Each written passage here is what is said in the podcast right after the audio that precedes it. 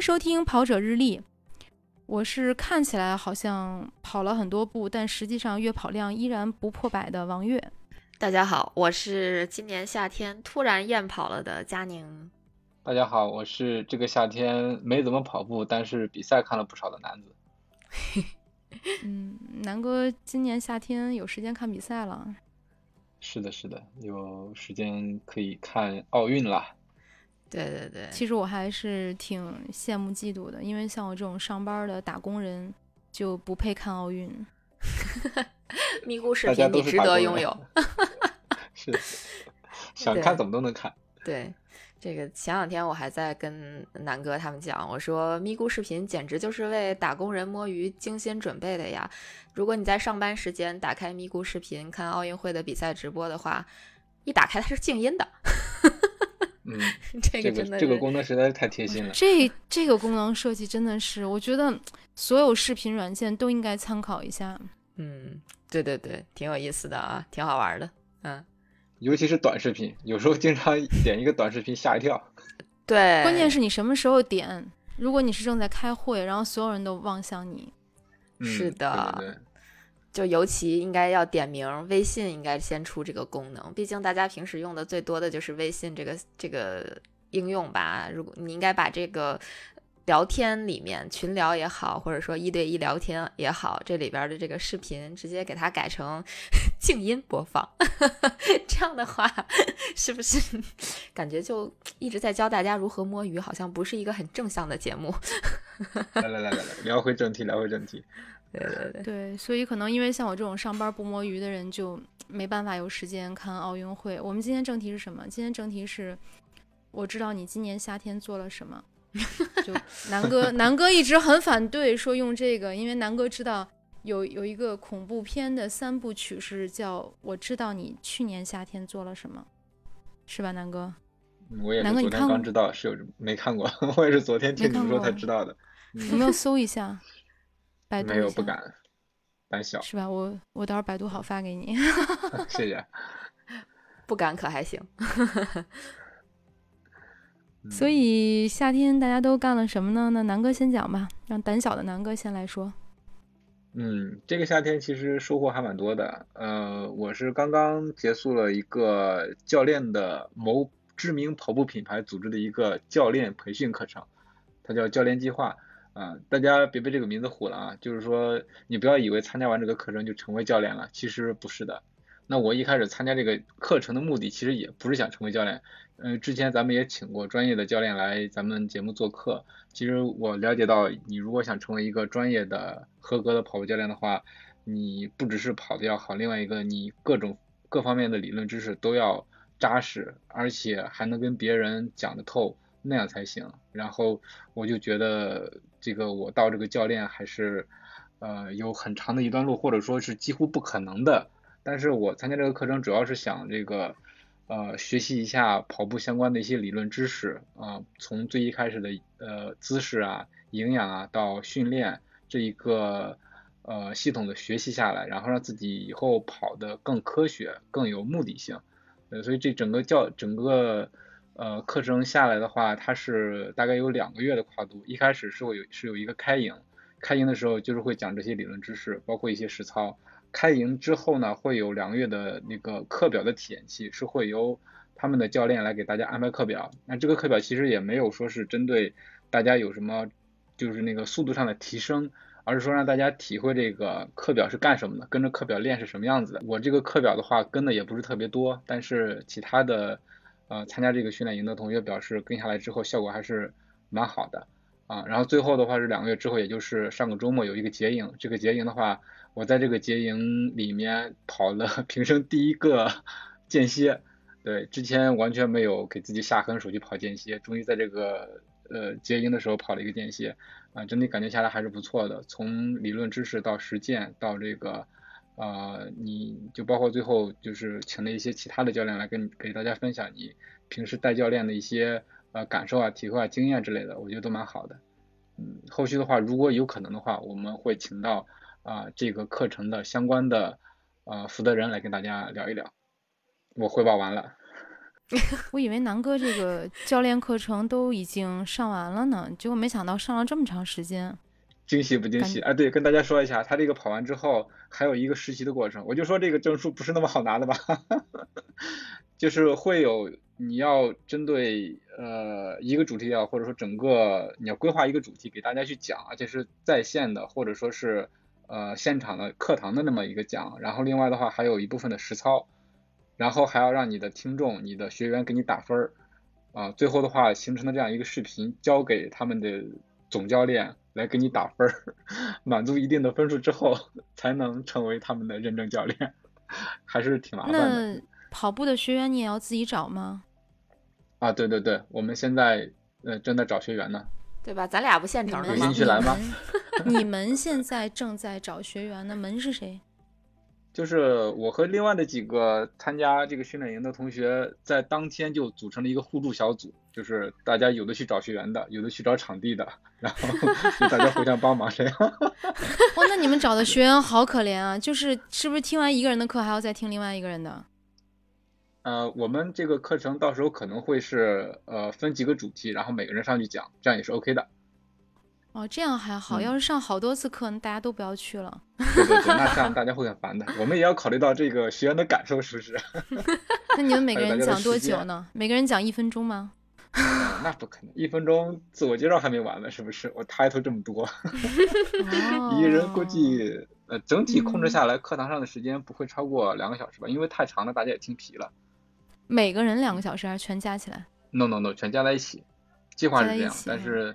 对对对，到时候如果说这个课程定下来的话，可以跟大家通报一下，然后如果有可能的话，大家在线支持一下。万一要是有我们的听众就是想看一下南哥第一次当教练的样子，是吧？这样说的好紧张啊！啊，私信我们，告诉你联系方式。对，南哥，你最值钱的 title 就是跑者日历的主播。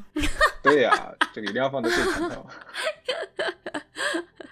这应该是这一个夏天跨度也比较长，然后我收获也比较多的一个事儿吧。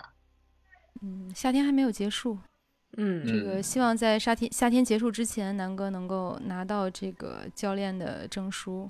嗯，那佳宁干嘛了？我呀，我这个夏天其实主题非常明确，就是当一个看客，在家里躺平。看完欧洲杯，看奥运会，就这是我夏天的主题。其实，如果在以前我也看了，对，在我没有认真跑步的那段时间来讲，这就简直这个夏天对我来说就是完美，就是什么都不用干，然后就或者说是不能说什么都不用干啊，什么都不想干，只想干一件事，就是看比赛。这个夏天其实怎么说呢，60%满足吧，然后就不想跑步。的确这个夏天好厌跑。真的好厌跑，去年夏天粗略的翻了一下，月跑量300+是轻轻松松，现在想凑个300，啊，简直是要了我的亲命啊！跑不动，这叫跑得少，就是现在还能有心思去凑300，这叫我从来都没想过这个事儿，我一般都想说这半年把这300公里凑齐了吧，多跑几个比赛。标准不一样啊！对对对，佳宁以前跑得多，对，那佳宁除了看比赛应该啤酒也没少喝。哎呀，是啊，就我最近都在努力的减肥，但是我发现这个减肥最大的敌人一定是酒精。就因为你在看比赛的时候吧，其实你那个情绪到那儿了，你真的很想去喝一瓶啤酒或者怎么样。其实我好几天都是忍住了的，但是你知道那个啤酒它放在冰箱里吧，你每次开冰箱门的时候那种诱惑嘛，就是不管它瓶子多大，你都觉得你一口气能把它吨了，所以哎呀那个难受劲儿啊，后来我就无所谓了，我白天就健康饮食，然后晚上就一边看比赛一边吨感觉还挺快乐。这个你看比赛不配点冰啤酒总觉得缺点啥，是吧？你要是配了冰啤酒的话，你再不配点吃的感觉又缺点啥，所以这么一来，这个一看比赛就止不住啊。对，所以其实这块可以给大家推荐一个替代食品，比如说你把那个冰啤酒，你就换成那个冰的0度可乐，就假装快乐一下嘛。然后呢，如果想吃点什么零食的话，我可以推荐大家，比如说用空气炸锅做点无油的炸花生米，也能解馋。无油炸花生米。而且你摄入的还是对优质脂肪，所以它还不错，呵呵，也是个办法。我以为你说那个苏打水替代啤酒，但是我一般是喝完苏打水之后觉得不过瘾，就开始啤酒。总之就是没少喝。啊，毕竟比赛多嘛。南哥说比赛也看了，南哥有喝酒吗？喝呀，看比赛必须要喝酒啊。只不过，哎呀，看那个欧洲杯比较晚的场次的时候，想了想还是不喝了。你比如凌晨3点钟你还开一瓶啤酒，这个确实有点作了。我老这么干。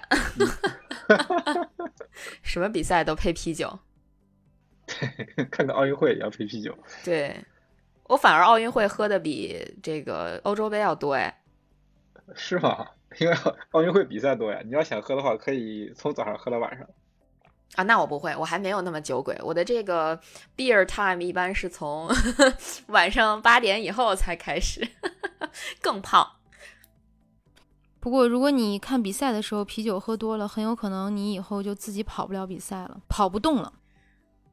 啊，我现在就跑不动了，都不用讲以后。南哥知道啊，我前段时间跟南哥一起去奥森跑了个步，我们俩跑前10公里的时候，我就一直在喊慢点慢点慢点，然后到了后面想凑那个15公里的那5公里的时候，我就开始给自己规划补给站，比如说 1.5 公里处有买水的地方，先喝点水，然后再过了 1.5 公里可能有厕所可以进去糊个脸，就就是我不知道我从什么时间起开始变成了一个跑15公里还要补给的人，补给好几次的人。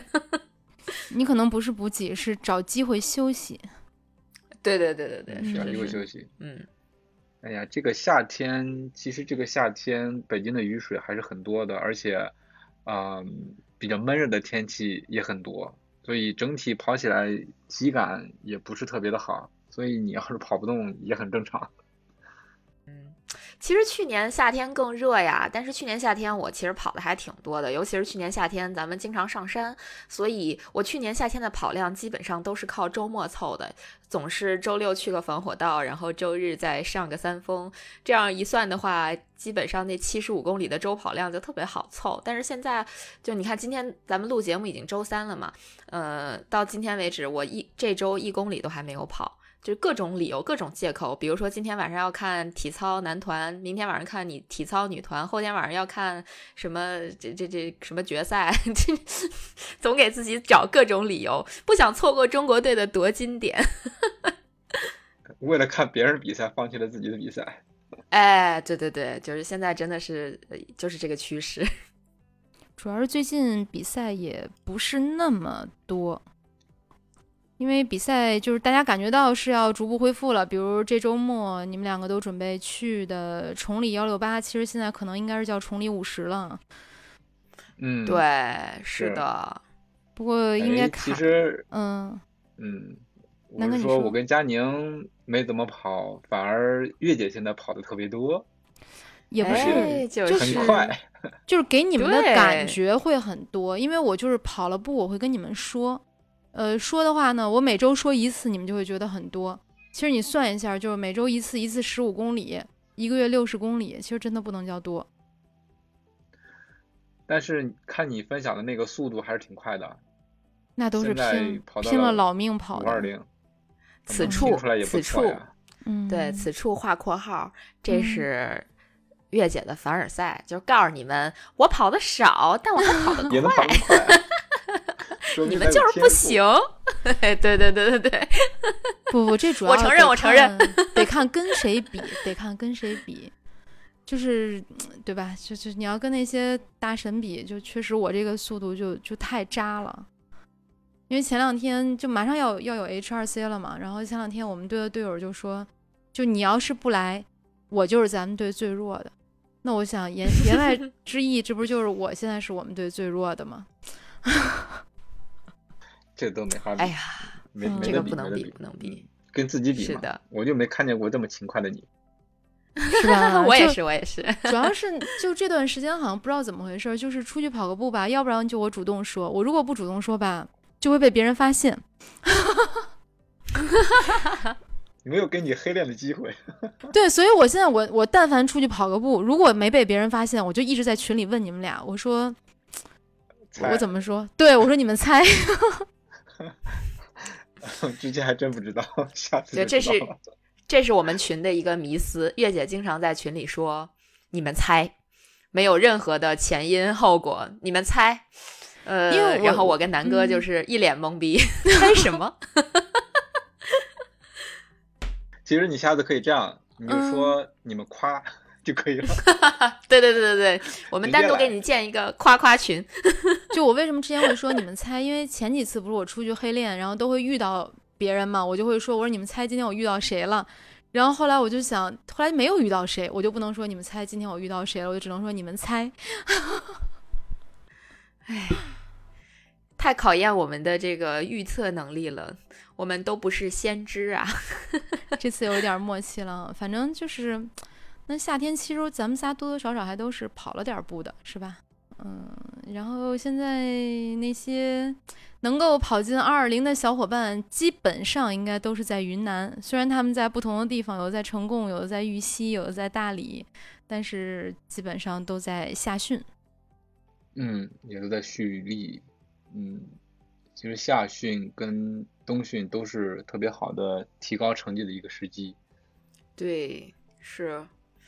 其实我们躺在家里也在夏训嘛，我在训练自己，了解更多的体育知识。等那个夏训结束之后，就能跟所有人哔哔哔了。我以为你在训练自己的心态，就是你们跑，我在家躺着。那不能，必须找一个正能量的。不，这也我觉得其实能放平心态，躺平也是一种正能量了。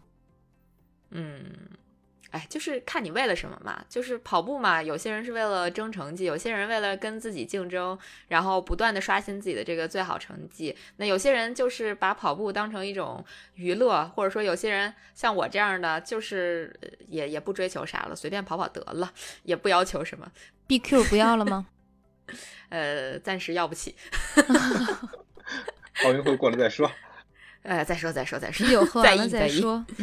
对。那所以要是夏训的话，我们之前在节目里有没有聊过夏训？应该去年李教练有来过吗？李教练当时聊的好像是冬训，夏训好像还真没有怎么认真的去聊过。咱们有男教练。没有，就是以我这么一点点的知识储备，刚才其实已经说了，就是夏训是一个特别好的提升成绩的一个机会。怎么说呢，它夏天其实我觉得从我的感受来说，你跑起来特别的方便，你看大家练间歇去顶心肺，然后提升自己的速度，都是选择在夏天的时候。冬天容易死去完成。冬天的话气温比较低。对啊，这就得夏天你看大家在夏天都可以光着膀子在那冲来冲去的。我们不行，是一个特别好的事情。对，你不行。我们得里三层外三层。那倒不至于，但我们至少穿2件吧。穿一件也行，得再练练。我不配。整期节目充斥了我不配，要不起。可以看出我整个夏天都在躺平。可以穿1件。不，我们不应该 body shame，我觉得就是你愿意穿就穿就好了，就是穿不穿都是个人选择嘛，对不对？但是一般还都是身材比较好的愿意露，当然了，我们也能在大街上看见那些脱着啤酒肚、光着膀子的，但大多数还是说我身材练得特别好，然后愿意秀一下，是吧？对自己身材比较自信的可以秀一下。我那天去操场跑间歇就是。其实他一开始是会有几组1200米再加800米这样一个循环，然后大家跑起来的话就越跑越热，越跑越热，然后那个队里的人就开始一件一件往下拖，然后到后来的话都是就是绝大部分人都是光着膀子的，但是这个介于我对自己的身材不是那么自信，就还是一直穿着衣服。我也不知道南哥为什么现在不自信了。昨天我们几个人去拍队伍的合影。然后我们队的其他男生啊，就是，我也就是借用杨笠的一句话，就是我也不知道大家怎么都会那么自信，就觉得自己身材特别好，大家都开始脱衣服，然后在那拍半裸的照片，只有南哥把自己捂得严严实实的，然后就觉得你看看是吧？穿了一条7分裤吗？没有，那倒没有。没有，我说每个人带一件白衬衫，南哥穿了一件灰 T 恤。我也不知道他是对服装品类有误解还是对色彩有误解，这个队长说的是啊。然后我在送他回家的路上，我就问他，我说你结婚的时候没穿过白 T 恤吗？他说那个是很久远的事儿，那件衣服已经找不到了。衬衫。嗯，对，没有穿过白衬衫吗？对，我本身就不喜欢穿，就是唯一穿正装也就是结婚那会儿，然后也是很多年之前的事儿了。然后咱说回这个。身材啊，不是说回这个。南哥，昨天你为什么不脱？就他们都疯狂的脱上衣，你为什么不脱？当然还是对这个自己的肌肉啊、身材不够自信啊，对不对？那么多大胸又有腹肌的兄弟们在，我那算啥？现场做俯卧撑充血啊，现场趴在地上做俯卧撑充血。我怕做不了几个，那更丢人，是不是？对，我们的队友都是要么就是特别瘦，有腹肌跑得特别快，要么就是特别壮且快。腹肌和胸肌必占其一。哎呦，还有人两个都占齐了，是吧？对，哎呦，所以我跟他们一比，你说我怎么好意思脱呢？是不是？其实南哥的胸肌也是挺厉害的，但昨天南哥可能就是心情有一点不好，不自信，那倒没有。主要是被队长训了嘛，没带衬衫过去。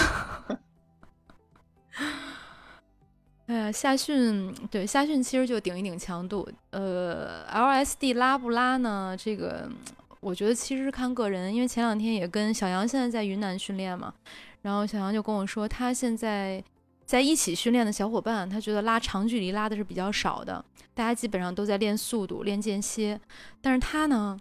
就不拉长距离，心老觉得有点不踏实，就是自己拉个25，总觉得太短了。那南哥，你们上理论课的时候有没有讲到这点？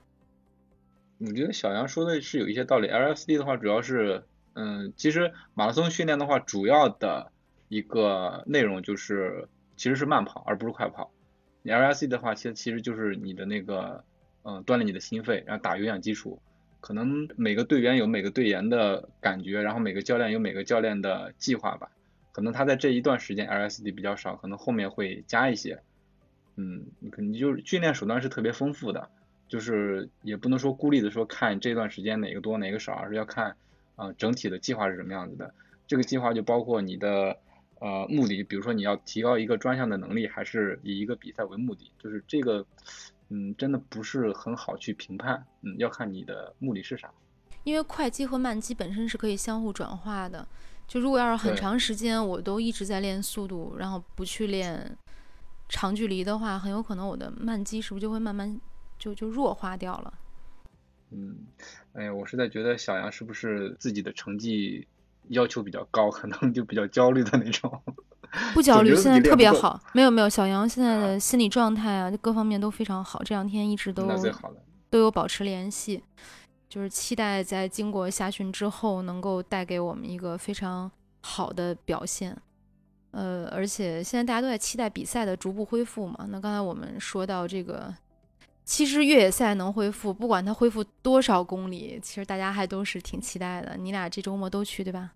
对，但是照现在这个形势，真的就像东京奥运会一样，就我总觉得它不排除在最后一刻取消的可能啊，因为现在这个疫情又有所抬头了，所以最近几天总是会这边又爆出来，那边又爆出来，所以大家都很担心。对，包括北京也都有新增，确实是，像我们以为疫情就马上，真的就在今年。我之前都以为明年的足球联赛有可能会打主客场啊，明年的足球联赛就是疫情好转，对，明年的我之前会以为就是照着这个好转形势，结果现在各地又出现这种情况，所以这个对这周末越野赛能不能顺利的恢复真不好说。还有一个好消息就是 HRC 官宣时间了，在8月20号，希望也不要受到其他的影响。是的。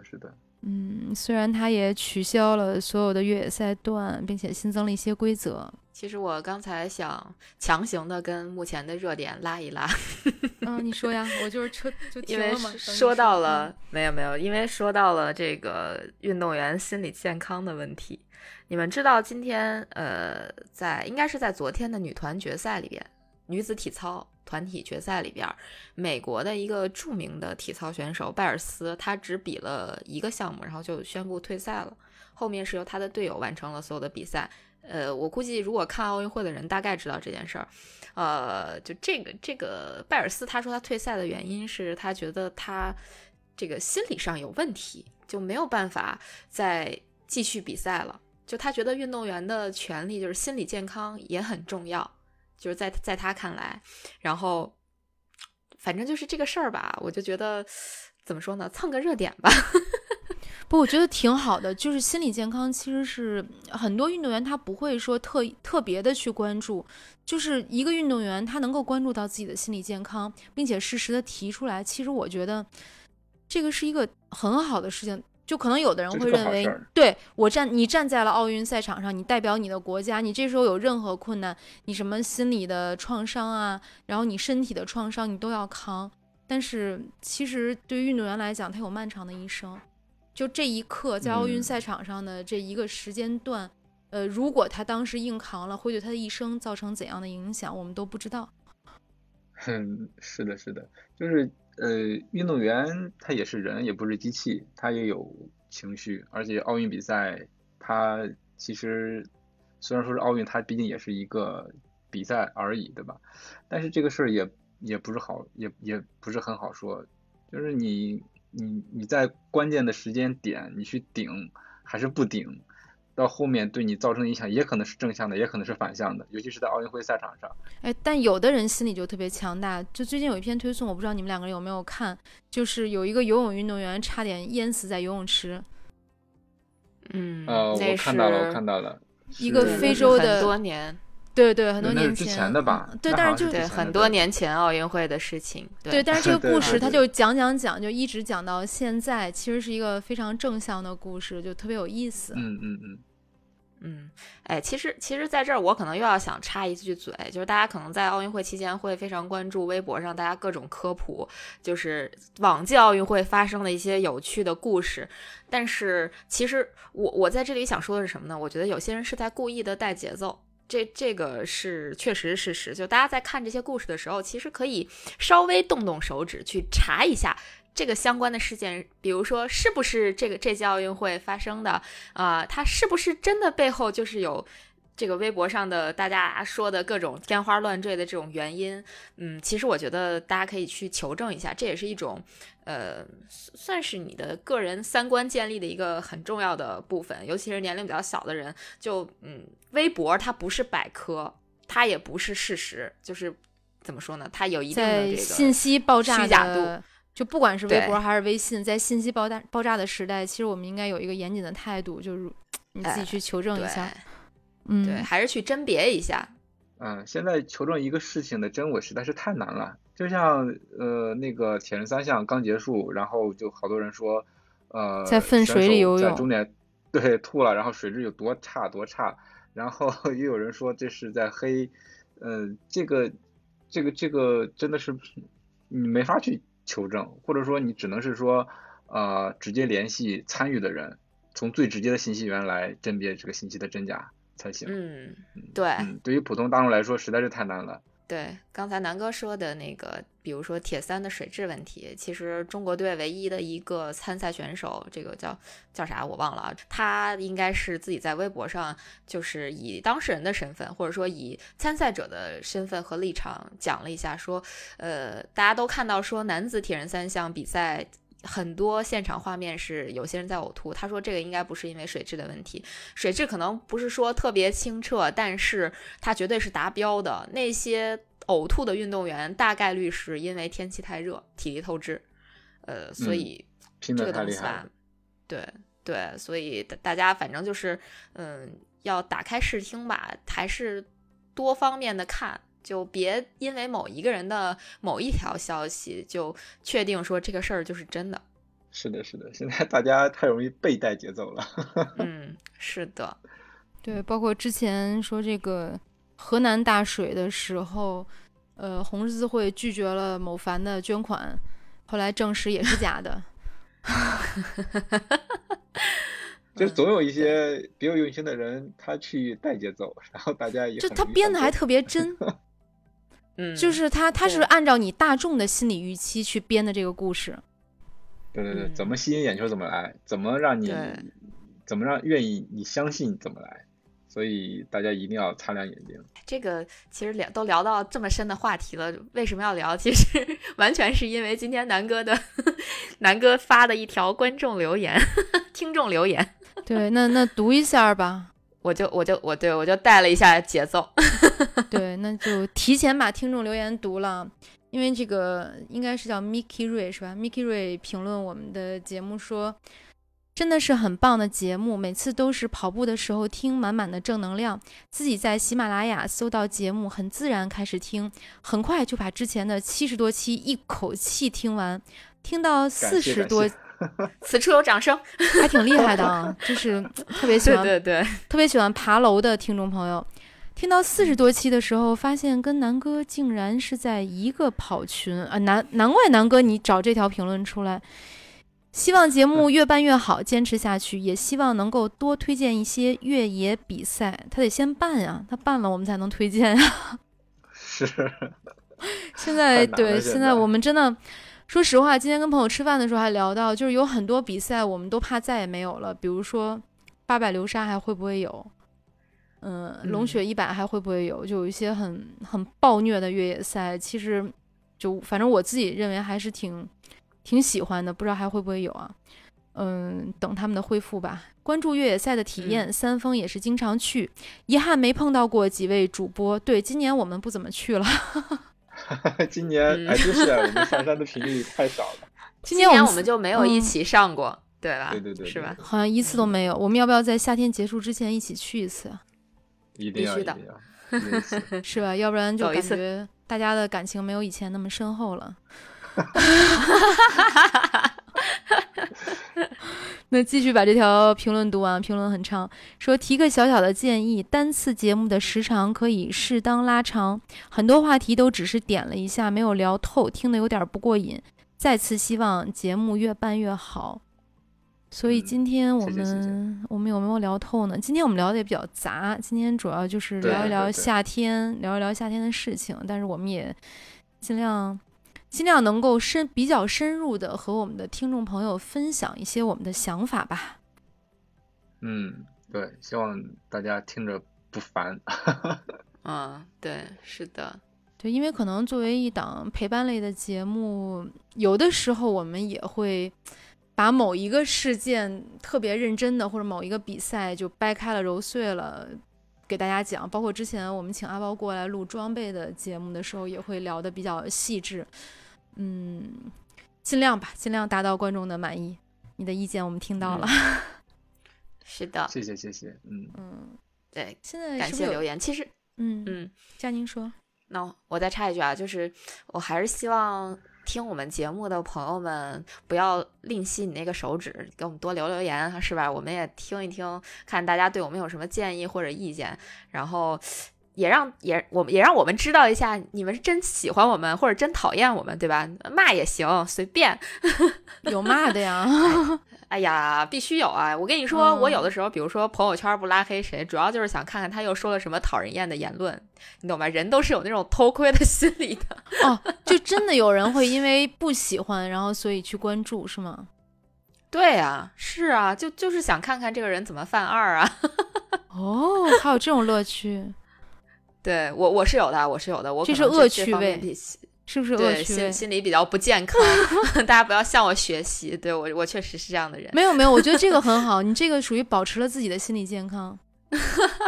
对，要不然你不喜欢他你多烦，然后但是你就把它变成一个乐呵，就是我看你怎么犯二。哦，这真是一个很好的心态。对，其实我不，这个就像如你在大街上遇到那种特别讨厌的人，就我在年轻的时候总是忍不住想要去教训他，或者告诉他你这样做不对，你影响到或者伤害到了别人。后来我现在就会想，恶人自有天收，甭管他。其实我就想起来之前看到的一句话啊，就是不是很好的一句话啊，但是我觉得就是有的时候你就得就对。就是说大部分人都愿意接受自然选择，直到要被淘汰的是自己。哎，我不知道为什么忽然想起来这句话，但是我觉得这句话说的就是我本人。是你觉得你要被跑圈淘汰了？我不知道你那个点嘛，就是要被跑圈淘汰。对，我觉得我的点就在这儿，就是我觉得大家都很厉害，然后我也不太差，然后后来发现哦，原来我自己是最差的，那我就不承认大家都很厉害了，就好无聊的一个点。我觉得你会在最后那一刻挣扎一下，就又开始练，就等这个夏天过去之后，没有那么密集的比赛可以看了，然后喝冰镇啤酒也没有那么爽的时候，可能你又开始出去跑步了。嗯，加点肥，把喝啤酒攒的那个肥肉就一点点的干掉，那样也应该是很有成就感的一件事儿。嗯，不瞒你们说，我最近都在尝试减肥，但是发现毫无作用，即使不喝酒也不行，所以我就准备顺其自然，喝不喝再说吧。主要关于胖瘦这个事儿，就是认知不一样，可能很多人就会觉得佳宁很瘦，对吧？至少跟李雪琴比起来，你还算瘦的。那不一定，我觉得李雪琴可能比我瘦点儿。那是肯定的就是李雪琴肯定比我瘦。啊，是吧？ No, 好嘞，反过来就肯定的啊。会不会有他的粉丝然后来节目里骂我？我们也没有了。哎，现在我都好怂的，但是就确实胖瘦的理解不一样。就是我自己对瘦的审美，就是我特别喜欢纸片人，虽然我自己也没有达到。就有人会问我说：“你减肥的目标是什么？”我说：“我就希望我自己能瘦成一张纸，然后随风摇摆。”但是大多数的直男都会认为那哪儿好看呀？对吧？就会觉得瘦成一片不好看。这个反正大家都有各自的一套评价体系吧，这个就不能互相评论，就你觉得怎么样好看就怎么样好看，就取悦自己就好了，自己觉得好就好。对啊，所以南哥，你为什么昨天不敢脱衣服？我可以评判自己吧，这个权利还是有的。等我再自信一点。现在公布比赛的马拉松都有哪些？哈尔滨马拉松，比赛时间的，哈尔滨马拉松、太原马拉松，目前就是这两场比较大的比赛公布了时间。会跑公布了一个是湖南长沙马拉松，是会跑承办是吧？嗯，应该是成都马拉松，成都马拉松也公布了日期，但是好像是上周还是上上周，就是马拉松的消息突然又多了起来了，让大家感觉到这马拉松马上分分钟要回来的样子。但是很有可能下一周都要咽回去了。这个对，尤其刚才佳宁说到成都的时候，我就想，哎呀，有可能不太行。这次现在对，这次感觉反扑的比较厉害，所以但什么都不好说。静观吧。对，当然我们还是希望比赛能顺利的举办，是吧？而且这个疫情这个事情，其实很多时候不是咱们自己能左右的，包括其实我觉得很多组委会也很苦。我今天也看到了一些朋友在转发一些赛事人的这个朋友圈，就是大家真的就非常的惨，什么都准备好了。对，都恢复了一些，然后现在开始又只能很无奈的各种取消，跑者也很无奈呀。就像比如说这周末的比赛，就你们俩到现在就是要决定，还好是从北京过去，如果要是开车过去就是去和不去，但是就是这周末，对，就还好。如果要是远一点呢，就订的票要不要取消，订的酒店要不要取消，就这些事情。就好像每个人都在承担一些，就是以前我们会觉得就这件事情实在是太烦了，但是现在就觉得还好。我从报这个比赛的时候，我就考虑到了我要承担可能是订了票要退，订了酒店也要退的这种风险。哎呀，现在疫情之下的比赛，组委会跑友们都不容易啊。你像现在如果是因为这个崇礼已经要求了你要提供这个行程码嘛，那最近几天有疫情的这些城市来的跑友，那行程码肯定要么是黄的，要么是红的，那他们都出不了手。对啊，都出不来。哎，像南京的小伙伴，他们说这个要等几天才能变成绿码，然后或者等几天做核酸变成绿码。我看现在大家都在求助，说我这码黄了怎么办？哎，黄了就等嘛。对，是其实你说咱们这些户外运动受到的这种影响，我感觉不能说影响吧，遭受的这种损失是那种不可磨灭的，感觉是就不可逆的，一下子这两三波疫情就把你打回到比解放前还解放前的那么一个状态，还是挺惨的。对，但是如果 HRC 要顺利举办的话，那我们就要进入到今天的推荐环节，继续推荐我们的棒次小助手。相信去年和前年，今年应该是第三年了是吧？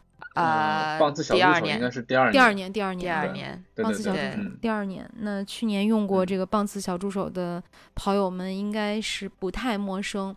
那今年呢，我们又跟大家见面了，这应该让南哥来说， 对吧？毕竟是对我稍微纠正一下，咱们应该是第二年但第三次，因为去年还有一个海南站嘛，对吧？啊，对，我就恍惚觉得我们是给这个比赛提供过三次服务。那这次我要说的是不一样的地方在于，我们现在是真的是官方合作了，对吧？之前的话，之前也是因为我们之前也是啊，南哥你怎么了？之前算官方合作吗？怎么官宣吧？之前有啊，之前去年崇礼的比赛，如果你用棒次小助手，然后算的成绩一样，好像还发了那个什么金算盘，是吧？每个人发一个小算盘的钥匙链。嗯，我再跳出来一下啊，这个不是那个去年咱们的这个崇礼合作应该是点赞咱送小礼品。就是咱们有一个也是组委会送的，对吧？对不对？对对，是的。然后那也是官方合作，嗯，没错，对，确实是官方合作。那个送小算盘那个，因为我们队刚好拿那个奖嘛，那个其实是跟你赛前在组委会的系统里面去预测时间一致的话，或者说差的时间比较短的话，你才会拿到那个奖，是这样的。嗯，对，那个依据不是根据咱们的这个。但是如果你棒次小助手用的好，然后你就可能会拿到那个小算盘。是吧？因为你看佳宁，为什么佳宁拿到了， 对吧？没有内幕，佳宁就是安利他的队友好好用棒次小助手。其实非常简单，就是你每一个人都进到这个小程序里，然后你就选择你自己要跑的棒次，把你的每公里的配速，因为它可能有的上坡多呀，有的下坡多，有的路比较平坦，有的是中午跑，有的是早晨跑，你就根据你这个路况时间的情况，你可以修改你的配速，然后每个人都填好之后，能够看到每一段的用时，也能看到整体的用时，其实算起来就非常容易。嗯，对对对，这个其实刚才月姐已经把这个大体的棒次小助手的功能又给大家复习了一遍啊。之前我们也在节目里面详细的说过，而且大家去参照那个 ITC 的公众账号的话，也会有详细的说明。那么整体功能来说，跟之前没有太大的区别，可能稳定性会更好一些啊。然后后续的话会打算在上面加一些新的功能，就比如说一些棒次的提醒，比如这一棒是在白天跑还是晚上跑，这也是根据组委会的一些官方数据来的。另外的话会打算在这个小助手上面加上这个路线图的查看，这也是会根据官方的数据来展示在小程序里头。另外一个打算再加上你实际的完赛时间，就是这个功能没有着急上，是因为可能你会在比赛中才会用得到，就比如说我的这个队友实际上他开始跑了多久，那么你把这个实际的时间输进去之后，你会看到你现在实际的一个完赛时间跟你估算的时间去比，然后对自己的这个队伍的整个的比赛策略来做一些调整。所以南哥，我们的棒次小助手上会有，就是每一段的成绩会有两个显示，一个是我预测的配速和时间，另外一个是我实际完赛时间，是吗？对的对的对的，这样这个我觉得会你到时候这个大家用起来我觉得更实用，就是在之前你会有一个预测，然后在比赛当中你有一个实际的这样一个对比。嗯，好高级啊。那如果比赛如期举行的话，希望大家都能够试一下这个小程序。那我们今天的节目就到这里了，如果你觉得有料有趣，请一定为我们点赞转发和留言，这对我们很重要。我们也会不定期的选取大家的留言在节目里阅读，让更多的人听到你的意见。另外也可以全网搜索跑者日历，发现更多精彩和惊喜。